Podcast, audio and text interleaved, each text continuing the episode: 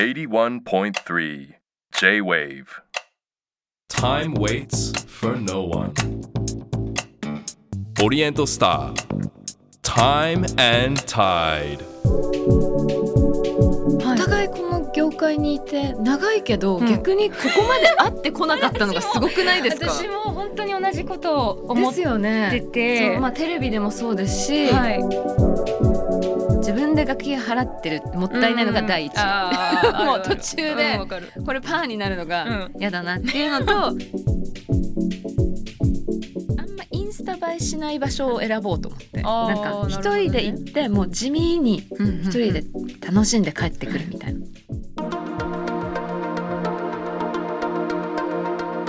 ん、オリエントスター Time and Tide。 皆さんこんばんは。オリエントスタータイム&タイドナビゲーターの市川紗椰です。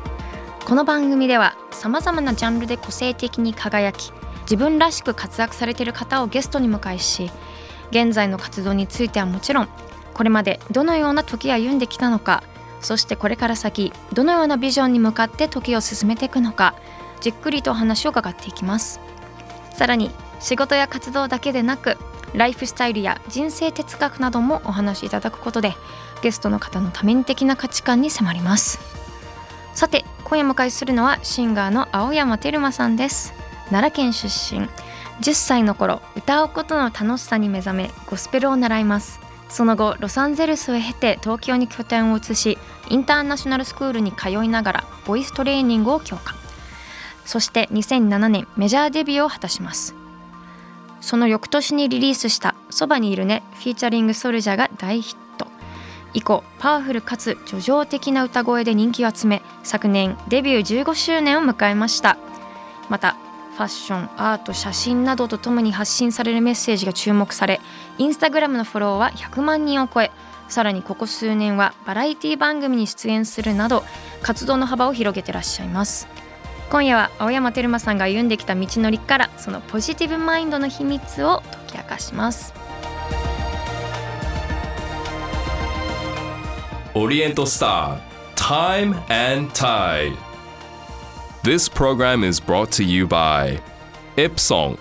ほか。市川紗椰がナビゲートしています。オリエントスタータイム&タイド。今夜お話を伺うのはシンガーの青山テルマさんです。よろしくお願いいたします。よろしくお願いします。お久しぶりです。お久しぶりになるんですよね。そうです。本当に私の高校の先輩なんで、はい、先輩なんですよね。私がですよね。みたいですよね。私がでもなんか同じはちじゅうななねん生まれだったから、でも同じ学年だったら気づいてるから、確かにそうですよね。一、ね、つ上一つ上の学年ってこと、ね、全然敬語とかも怖いからやめてください。私今回のオファーをいただいた時に、うんうん、はい、先輩のラジオだと思って、うん、それは顔出さないとまずいと思って。いやいやいや、そういう文化で育ってなくないですか？いや、私たち。そしてこんすいません、いじりですね。あのそんな怖い先輩だったとかそういうのは全くないんですけど、いやいやいやいや、きっとお互いこの業界にいて長いけど、はい、逆にここまで会ってこなかったのがすごくないですか？私も本当に同じことを思ってて、ですよね。そう、まあ、テレビでもそうですし、はい、ラジオでもそうですし、そう、そうなんですよね。なんか逆にもっと前に会っててもおかしくない、うん、私もなんかこんなにも会わないんだってすごい思いながら、ね、そうなんですよ。だから、うん、今回来た時にえみたいな、やっと会えるじゃんみたいな、えー、先輩に会えると思って、えー、そんなことをやめてください。楽しみに。いやいやいや、もっと来てくださりありがとうございます。ありがとうございます。呼んでいただいて。いやいや、えー、でもえじゃあデビューした時は在学中ではなく大学の時。大学の時ですね。でもその前にもうその事務所には入ってたりとか、その目指してはいたんだけど、うん、なんか結構うちらの高校って厳しいから、あんまりそういうなんか、うん、そうそうそう、他の活動っていうのもなんかあれだったから、卒業してから本格的にそのデビューって感じだったかな、うんうん、え曲もずっとその頃から書いて。そうだね、もうずっと目指してたから、じゅうごさいの時にオーディションが受かって、その当時 エルエー に住んでたんですけど、そこから日本に、まあ、東京に来て、そこからずっと歌を頑張ってたって感じですね。よくそんな切ない曲書けるよね。こんなに明るいのにとね。いやいやいやいやいやいやいや。どっちもどっちも。そうですね、まあ、確かに。だって私のイメージそっちじゃないもんね。だから逆に、うん、そのインタの友達とか、うん、私のそのデビュー前を知ってるうるさい私を知ってる人たちからしたら、うん、きっとそばにいるのでデビューした時に、うんうん、えこいつこんなに静かやったっけみたいなちょっとイメージちゃうくないみたいな、うん、そううわでかかったと思う。そばにいるのになくて、うん、もうめちゃくちゃおるみたいな感じだからそんななんか寄り添う感じでもそれももちろんすごく素敵なんだけど、えー、わかりますわかります。全然なんか曲書くのって私勝手なイメージなんだけど、うん、そういうちょっと苦しい時の方がスラスラ出てくるような。そうですね。なんかこう何かうーんぶつかったりとかなんかこう悩んでたりとかする時の方がきっといろんな感情になるじゃないですか、うん、逆にすごいハッピーな時ももちろん言葉としてはあるんだけど、うん、なんかなんて言うんだろうなこうちょっとダークダークっていうかちょっと悩んでる時の方がなんかいろんな言葉生まれやすいのはあります。だから制作中はちょっとなんかこうなんて言うんだろうなこう一人の世界に入り込みやすくなっちゃう、うん、けどそこに引っ張られすぎてもあれなのでうまくバランスって感じなんですけど、ね、バラエティとかもねいろいろはいはいはい、いらっしゃいますけどそのなんか仕事選ぶ基準みたいなのってあるん、うん、と楽しそうか楽しそうじゃないかっていうのが一つとあとなんかチャレンジするときなんか怖いなって思う、思う仕事も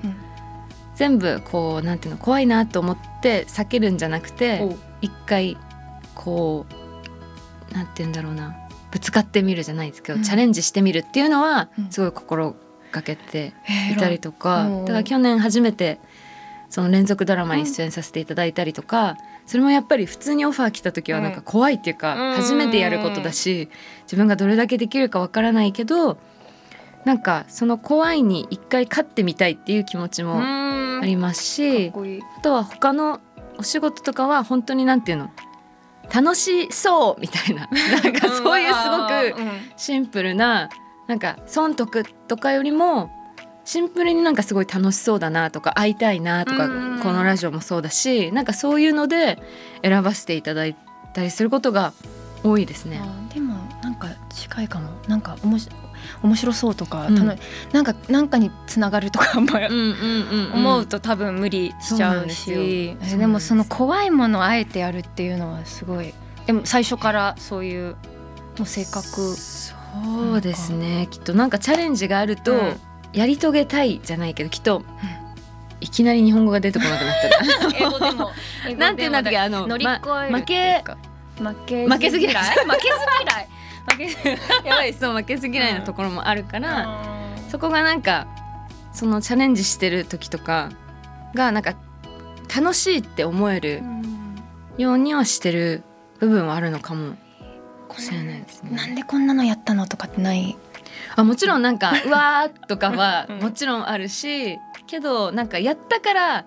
もうやらないでおこうともなるし、うん、確かに確かにそれじゃないと分かんない、ね、そう、うん、やったから逆にあこういう発見があったなとか、うん、なんかそうなんです。なんか失敗って自分で決めちゃうと失敗なのかもしれないですけどその中で何か気づきがあったりとか、うん、反省とか何かあったらなんかいいかなみたいな、うん、そうね自分が思う次第ですもんね。そうなんですよ。そのなんで半笑いないいやいやいやいや真面目真面目です真面目ですもう痛くて超真面目です、はい、ごめんなさい。 はちじゅういってんさん J-Wave Oriental Star Time and Tide 歌はい音楽始めたきっかけ、はい、いきなプロフィール的なねいきなり頃ですけどいや、はい、過去パートだから、はい、そうですね過去にもともとは、えー、と東京 エルエー の前は、えー、と奈良奈良に住んでて大阪のインターナショナルスクールに往復さんじかんよじかんぐらいかけてそう通っててその時やっぱりインターナショナルスクールって今だったら、うんまあ、東京特にもう本当にいろんなところにめっちゃ増えた増えて、うんでミックスのこう子供とかも、まあうん、そんなにこうすごく珍しいみたいな感じではないと思うんですけど、うん、その当時は本当にこうミックスの子供っていうの、うんまあ、本当に奈良のど田舎に住んでたっていうのもあるし、うん、英語も日本語も喋れるようにっていう、まあ、親の、まあ、気持ちでこうインターナショナルスクールに通ってっていう感じですかね。歌はその時からも、その時じゅっさいくらいからゴスペルを始めて、そこからなんか本当になんかアーティストを目指したいなっていう気持ちが芽生えて、それまではなんかそのインター特有のタレントショーみたいなのあるじゃないですか、うん、その年にいっかいなんか裏なん隠し芸大会的な、そうそうそうそう、各自見せたい芸をただやるただやるっていうだからピアノ弾くも人もいれば、マジックを見せる人もいるし、普通に歌う人もいるし、ダンス見せたりとかギャグ言ったりとか、本当に何でも自分が披露したいものを披露するのがタレントショーっていうのがあるんですけど、毎年小学校から歌を披露して、でそれを見てた友達のお母さんがなんかなんか歌やったらいいんじゃないみたいなことを言ってくれて、そこからゴスペル の, あのレッスンを受けるようになって、でそこからこうライブだったりとか、こうステージに立つ楽しさをなんていうんだろう感じて、うん、って感じかな。だからずっと歌はちっちゃい頃から目指してたというか、歌いたい歌うのがすごい楽しいなって感じでしたね。えその時そのよく聴いてたアーティストとか好きだったの？そうですね、うん、ジャネット・ジャクソンが一番最初に好きになったアーティストではあるんですけど、うんうん、家でも結構こう洋楽が流れてた家庭だったので、なんかそう洋楽を聴いてたことが多かったですね、うんうん、えなんか歌手以外にこういうのなりたいとかっていう時期はどれは、うん、うーんけどやっぱ関西人なので、うん、こうお笑いがすごい好きだった子ではあるし、まあ、本当にもともとマジでうるさい子、うるさい子っていうかもうイエーイみたいな感じの、だから芸人さんになりたいと思った時期はありましたけど、うん、だけどやっぱなんかこう自分がずっときっと本当に飽き性なんですけど、これまでずっと続けてこれてるのが唯一歌だったっていうのがありますね。えー、でもうその大学、うん、在学中に、はいまあ、デビューしてヒットして、その時辞めたいとかなかったですか？その大学なんだろう大学ですか？大学のなんか両立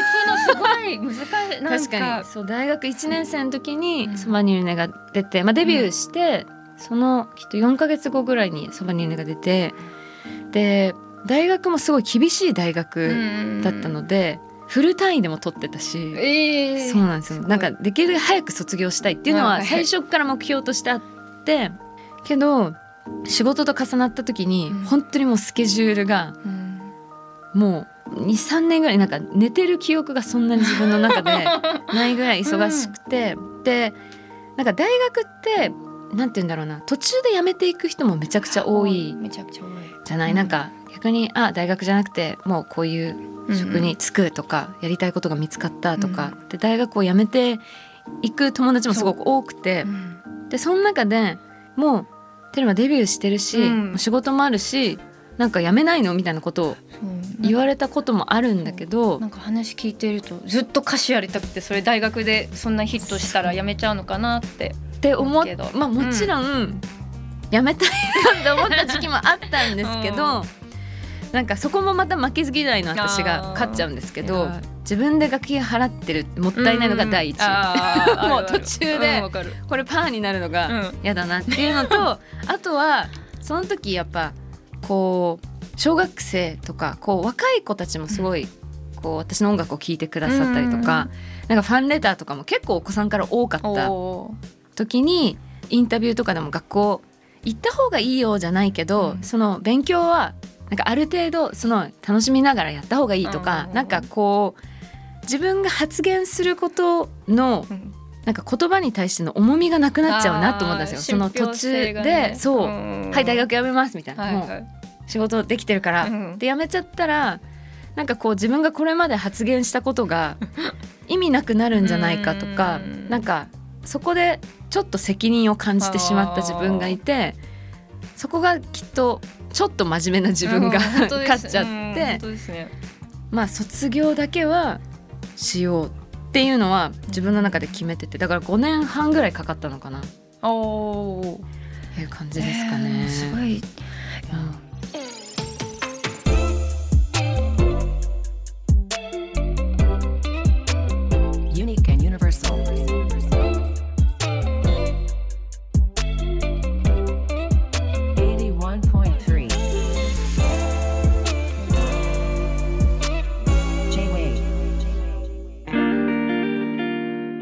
川さやがナビゲートしています。オリエントスターTime and Tide、今夜はシンガーの青山テルマさんにお話を伺っています。はい、さあここからプライベートなんですが、はい、何でも聞いてください。でも旅好き旅好きですね。旅好きです。最近どっかどこ行きましたか？えっといちがつに渡辺直美ちゃんと上野ありさちゃんとさんにんでドバイに初めて行ったりとか、うん、いちがつはいろんなとこ行きましたね。バリとかタイとか。あーいいなー。いろいろ。ドバイどうでした？え、行ったことあります？行ったことある。なんかあ何ここで何をすれば楽しいのか分からないまま帰りました。はい、分かります。ドバイはそういう国ですきっと。はい、そうだね。私もいつも、ね、ドバイどうだったって、うんうん、もちろんそのきっと行ったメンツが最高だったからドバイが最高にはなってるんだけど、まあうん、どこでも楽しいもんね。そのきっとなんていうんだろう。こう常に作り上げられてるこう場所じゃないですか。だからそのなんていうの日本みたいにこう文化がすごいこう根強くあるっていうよりもなんかこう未来に行ったみたいなぐらいもうめちゃくちゃ綺麗だしなんかなんていうんだろう作り上げられたなんかこう未来の場所に行ったみたいな感覚になる場所でしたね。けどすごい楽しかった。その砂漠に行ったりとか、なんかその行った友達たちが、うん、きっとどこ行っても同じぐらい楽しかった。そうそう。ドバイがどうこうっていうよりも、すごいだけどなんて言うんだろうや優しいみんな優しいし、うんまあ、だから高い。あ物価ね。すごく高いからご飯とか普通に。はいえー、みたいな値段見てえー、みたいなだからそのなんて言うんだろうなんかイエーイみたいな感じで。うん行く場所じゃないっていうか結構お金かかるなこのここに住むとかうんご飯を食べるとか普通に生活するだけでもあここすごく大変だなって思うような。いやえ今後行ってみたいところとかうわだけどエジプトとかいい、ね、インドとかすごい砂漠づいてます、ね、そうなんかこうそこのカルチャーを知りたいなって興味があるところもうそうだしあとはもう何にも考えないでそのサントリーニ島とかなんかただ綺麗海綺麗みたいなところも行ってみたいし、まあ、一人でも全然旅するので一人はどこら辺が良かったうーん一人で海外一番遠く行ったのがスリランカかなスリランカに行っていい、ね、なんかいきなりいっしゅうかんいつかぐらい空いて、まあ、どっか行こう海外行こうと思ってけどやっぱそのいきなり友達と合わせるのもすごい難しいタイム感だったから一、うんうん、人で行こうと思ってでその友達といったらなんか写真撮りたくなっちゃうじゃないですか、うんうん、だからなんかあんまインスタ映えしない場所を選ぼうと思ってなんか一人で行ってもう地味に一人で楽しんで帰ってくるみたいな、うんうんうん、でその時にスリランカでなんかそういうアーユルベーダーみたいなとかいろいろなんかこうやったりとかしてすごくなんかこうピースフルな数日間を過ごしてたんだけど最後の日になんかスリランカもっと見たいな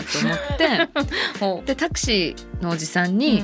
スリランカで一番イケてるところに連れてってくださいって言ったのそのもう何でもいいですみたいなどこでもいいその人にとっての一番イケてるところドライバーさんがいい人そうだったからもう一番イケてるとこもう一番おもろいとこ連れてってくださいって言ったらその人の家に連れて行かれたんですよであこれ僕の奥さんですみたいな子供ですみたいなえみたいなここが一番イケてるのと思いながらなんかその人誠実それがめちゃくちゃおもろかったっていうだからまあ一人旅でその行き当たりばったりじゃないけど何の計画性もなく人を頼るみたいな楽しみ方もまあおすすめしないんですけどね危ないことももしかしてあるかもしれないからあれだけどそこでなんかいろんなこう車乗っててラジオがかかっててこの曲いいなとか他になんかこう音楽のインスピレーションだったりとかその国の人の在り方を見てあこういうの大切なとか、うん、なんか本当に少しずつなんかヒントが旅にはあるから、うん、なんかそれもすごく楽しみの一つではありますね。Time and Tide はちじゅういってんさん J Wave Oriental Star Time and Tide さあ市川紗椰がナビゲートしています。オリエントスタータイム&タイド、今夜はシンガーの青山テルマさんをお迎えしています、はい、これまで現在過去そしてプライベートについてお話を伺ってきましたが、うん、ここからは未来です、はい、さあ去年デビューじゅうごしゅうねんでこの先やってみたいこと、はい、でも本当いろんなお仕事を今までしてきたからそうですね、いろんなことにチャレンジさせてもらってるので、うん、なんか自分が楽しいなって思ったことをなんかこう続けれたらいいなっても思いますし、まあ、その上でこう周りのこうファンの皆さんもそうだし私の周りもそうだし、なんかみんながハッピーじゃないけどなんかそういうなんか誰かの笑顔につながればいいなってはこうずっと活動じゅうごねんやってきてずっとそれは変わらないので、だからなんか自分が楽しいって思ったものがなんか誰かも楽しいと思ってもらえればすごく嬉しいことなので、なんかそういう感じなんかラフな感じできっとチャレンジし続けていくんだろうなっていう、なんかあんまり固く次の夢はこうですとか目標はこうですっていうのをなんか提示はなんか提示するより、なんかその時その時自分がいいなとか楽しいなとか面白いなって思ったことを続けれたらいいなみたいな感じですね今はなんか、はい、このジャンルまだやってないなとかってあったりするんですかね。ジャンル、うん、やったこチャレンジしたことないジャンルはほとんどもうないのかもしれない。ドラマもやりました、ね、ドラマもやらせていただいて、こうアート、まあフリーペーパー今は出してないんですけど、うん、フリーペーパーの編集長をやらせていただいたりとか、うん、まあチャリティー立ち上げたりとか、うん、まあバラエティだったりラジオだったり音楽だったりとか、だから本当にいろんなその表現者としていろんなこと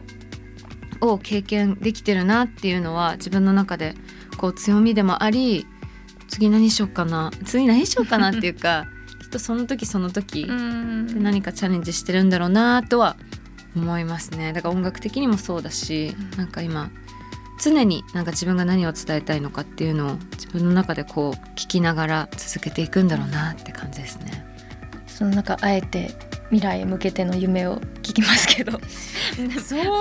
夢とかあんま、まあね、はい、まあ、だけどけどなんか楽しくみんなが楽しく、うん、自分もそうですし楽しく過ごせてたらいいなって思いますね、うん、あとはなんかこう年を取っていく上でも自分のことを飽きさせないじゃないですけど、うん、その時その時の感情ぶつかる感情をなんか大事にしていけたらいいなって思いますし、なんか夢でもなんかそうですね楽しく生きたいって感じ、うん、そうだよねでも一番だと思います、ね、すいませ ん, なんかありがとうございます。さあ最後にお迎えした方にエプソンの時計オリエントスターを選んでいただいています、はい、テルマさんがセレクトしたのはどちらでしょう。はい、私がセレクトしたのはスポーツコレクションからダイバーいちきゅうろくよんセカンドエディションです、はい、こちらは伝説的なモデルを現代的に解釈したにひゃくメートル防水ダイバー装置のだいにだんです。スポーツコレクションからダイバーいちきゅうろくよんセカンドエディション、こちらを選んだ理由は何ででしょう。そうですね、シンプルに最初もう見た目から入っちゃったんですけども、昨日それは逆に選んだ後に機能を聞いて、うん、すごーみたいな感じでびっくりしたんですけど、うん、もう本当に見た目もそのクラシックじゃないですけど、うん、なんかどんなこう場面でもどんな服装でもなんかこう合う感じだし、うん、まあ、スポーツコレクションだからこう形もちょっとスポーティーな感じになってるので、うん、私結構服装的に、まあ、スポーティーな服装が多かったりするので、うん、なんかそれに合うかなと思ってセレクトしました。なんか大ぶりの感じもなんかすごい似合いそうな、そう、そうなんかちょっとこうユニセックスな感じもすごい好きだし、だんなんか男女どっちともなんかこうつけれるようなデザインだったり形だったりするので、すごいいいなって思いました。たくさんつけてください、はい、オリエントスタータイム&タイド、今夜のゲストはシンガーの青山テルマさんでした。ありがとうございました。ありがとうございます。またぜひどこかでかすごい、ま、真面目に締めちゃいましたけどありがとうございました。また会えて嬉しかったです、ですありがとうございます。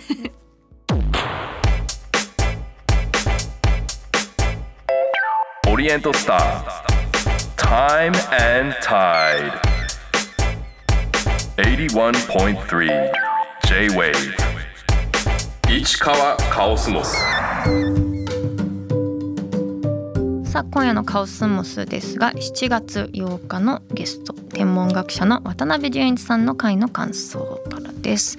ラジオネームケンケンさんからです。ありがとうございます。えー、っと天文学者の渡辺淳一さんの天文学は予測が外れるから面白いっていうお話に無限の可能性と宇宙への夢とロマンを感じました。また温泉の露天風呂に浸かりながら綺麗な星空を眺めるっていうのは情緒とロマンを味わえる良い趣味だと思いましたし、星空の説明会を行ってくれるという信州の高峰温泉にはぜひ行ってみたいと思いましたという。そう、天文学ね、予測外れるから面白いっていうのは私もとても印象的でした。子どもの頃に、えっと、見たかった流星群が実際期待通りじゃなかった、期待外れだったものの、そのがっかりした経験がさらなるその好奇心をかきたてるきっかけになったって、やっぱかっこいいですし、そういうね好奇心とかが、まあ、探求心に変わって今みたいな研究者になってるのも面白いですし、この温泉とかをに入りながら星空見るって、それもねなんかするようでしないようで、そのちゃんとした知識をもとにね見ることが説明してくれる高峰温泉、私もすごい行ってみたいなと思いました。さあ続いては、えっと、ラジオネーム H さんからです。ありがとうございます。えっと、大相撲に入門した少年を描いたネットフリックスのドラマサンクチュアリーが話題ですが、大の相撲ファンとして知られる市川さん、見たのであればぜひ感想を聞かせてください。市川さんの評価によって見るか見ないか決めたいと思いますね。それちょっと私の評価であの見るかどうかはあの左右されず、普通にあの、ね、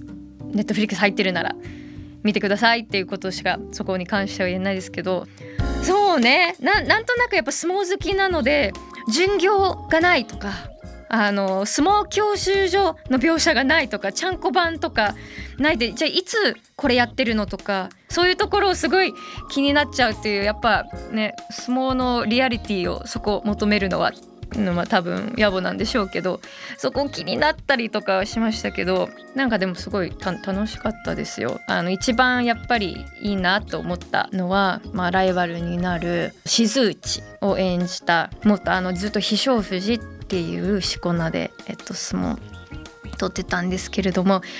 もう現役の頃から見てたので、で引退して普通に役者さんをやってらっしゃるの知ってたんですけど、初めてじっくり演技見て、いい味出してるし、そのドラマとしてそのものすごく強い役なので、静内は静内と、あと例えば円谷という、まあえっと、主人公の先輩力士にあたるその人もすごい強いんですけど、そこら辺の配役にちゃんと相撲経験者を置いて、そのリアリティを出すっていう相撲、そこら辺のこだわりとかはすごくいいなと思って見てました。まあ興味ある方、私の評価関係なくぜひ見ていいんじゃないですか。私が偉そうに言うことじゃないですけど、あとあのちょっと最近そう映像作品でわって心が動ったものですと、コンサートフォージョージ、あのジョージ・ハリスンのトリビュートコンサート、これが、えー、とにじゅういちねんまえかに行われて、そのジョージの死からいちねんっていう時に、でそれがあの再上映するっていうのが始まりまして、もうねやっぱいつ見てもあれは本当にいいなってすごい素直に思って、まあ、最初はラビシャンカールと娘さんがすごいあのインド古典の音楽にすごいフルオーケストラで、あとそのシタールを鳴り響かせながらやって、クラプトンも出てきたりとか、ビートルズの曲も途中でやったりとかなんですけど、やっぱりジョージの曲に入った時とかの感動は私はものすごく忘れられないというか、何度も何度も見ちゃいますね。特にビリー・プレストンが、えーと、マイ・スイート・ロードを、えーと、メインボーカルで歌うんですけれど、ビリー・プレストンはあの、ま、ジョージ・マーティンと同じようにごにんめのビートルズのメンバーというふうに言われるような、そのアメリカ人のシンガーソングライターで、ピアノを弾きながら歌うんですけど、もう歌いながら徐々に徐々にすごい笑顔が芽生えてくる感じで、あのみんなステージに、本当にこんな人数いるのっていうぐらいにステージにいるんですけど、全員が曲が進むにつれすごい幸福とかもう上がっていくっていうのが見ててわかるんですよ。なんかであの My Sweet Lord の歌詞で I really wanna see you っていうそのすごく会いたいっていうそこもなんかすごいあのジョージのメッセージっていう風にもなってくる感じもでそれを見ている息子さんとか全く出しゃばらずにただただ伴奏弾いてるクラプトンとかなんかそういうの全部でもみんなすごく幸せそうで楽しそうでジョージのために集まって音楽を純粋に楽しんでやってるその感じを見るとなんかいつも最後の方ちょっとうるっとするというねなんだろうジョージ版ももちろんねマイスイートロードいいんですけどビリー・プレストン版がたまらないっていうところはすごくあるのでせっかくその大画面で映画館であの再上映っていうことなのでちょっとこれはすごい見ていいんじゃないですかね。さあここからはポッドキャストでカオスマスロングバージョンなんですが引き続きコンサートフォージョージのお話であのビリー・プレストンがメインで歌うマイスイートロードもいいんですけどもう一つすごくねこれ名演なのがあのポールとえー、とエリック・クラプトンのサムシングもすごく良くてあの最初ウクレレで始まるんですね。それがポールがウクレレでアカペラで歌い始めてさらにでそこから、まあ、バンドも増えてってで最終的にフルオーケストラで歌うんですけどもうその流れがもうたまらなく感動的でさらにそのウクレレはもう実際ジョージがポールにプレゼントしたものでそこら辺とかね見てるとでもハモリもねたまらないですし何よりもやっぱりあのこの映画全般、まあ、コンサートの映像そして録音全般聞くとこんなに人が参加しててこんなにステージいるのにこんなによく聞こえるんだっていうシンプルにあのミキサーがすごいんだなっていうなんか目線でもすごい見れる見られる映画だなと思いました。だってドラムがよにんとかってで、まあ、オーケストラもいるしギターとかほんとじゅうにんぐらいいるんですよね多分もうみんな参加しててそれが結構それぞれちゃんと耳を澄ませば聞き分けるようになってあのエレキもあるのやアコギもちゃんと聞こえるしっていうなんかあのなんだろう私たちファンからするとあこの人も出てるんだギター増えなんかこの人も出てるってなるんですけどイメージですけどミクさんの方はあギターあまた増えるんですねわかりましたってちょっとなんかあはいっていうその感じも想像しながらでも本当にねもうなんか音楽ってすごい温かいものだなっていうのをいつもね見ながらあの思いながら見られる作品だなって思います。さあこんな感じで Time and Tide では皆さんからのメールもご紹介させていただきます。このポッドキャストでは石川に話してほしいお題も募集しています。番組のウェブサイトメッセージから送ってください。そしてメッセージをいただいた方の中から毎月リスナーの方にオリエントスターの時計をプレゼントしています。ご希望の方は時計希望と書き添えてください。プレゼントの詳細は番組ホームページをご覧ください。皆さんからのメッセージをお待ちしています。以上カオスモスでした。Oriental Star, Time and Tide 市川紗耶のナビゲートでお送りしてきたオリエントスター Time and Tide 今週もさまざまなジャンルで個性的に輝き自分らしく活躍されている方をゲストに迎えし現在の活動についてはもちろん現在に至るまでどのような時を歩んできたのかそしてこれから先どのようなビジョンに向かって時を進めていくのかお聞きしました。さて今夜のゲストはシンガーの青山テルマさんでした。高校がね一緒で私が一個先輩だったんだってすごい思ったりもしましたけどいや元気元気でしかもなんかこっちに元気をなんか分けてくれるようなすごい素敵なエネルギーを醸し出している方でなんかすごい笑顔になりましたしなんかた楽しかったですね。うーんなんかいろいろなんか悟ってる感じがあるんだなこの方はと思っていろいろ経験してポジティブだけどなんか空っぽなポジティブじゃないと言いますかなんかすごくねいろんなお話を聞きたくなりましたねもっともっと。さて次回のゲストはファッションディレクターでウェブマガジンフォルツァスタイルの編集長干場義正さんです。独自の哲学とポリシーを持って自分らしいスタイルを追求している星葉さん、編集者としての道のり、そして未来へ向けての思いを伺っていきます。オリエントスタータイム&タイド、ここまでの相手は市川紗耶でした。オリエントスター Time and Tide. This program was brought to you by Epson ほか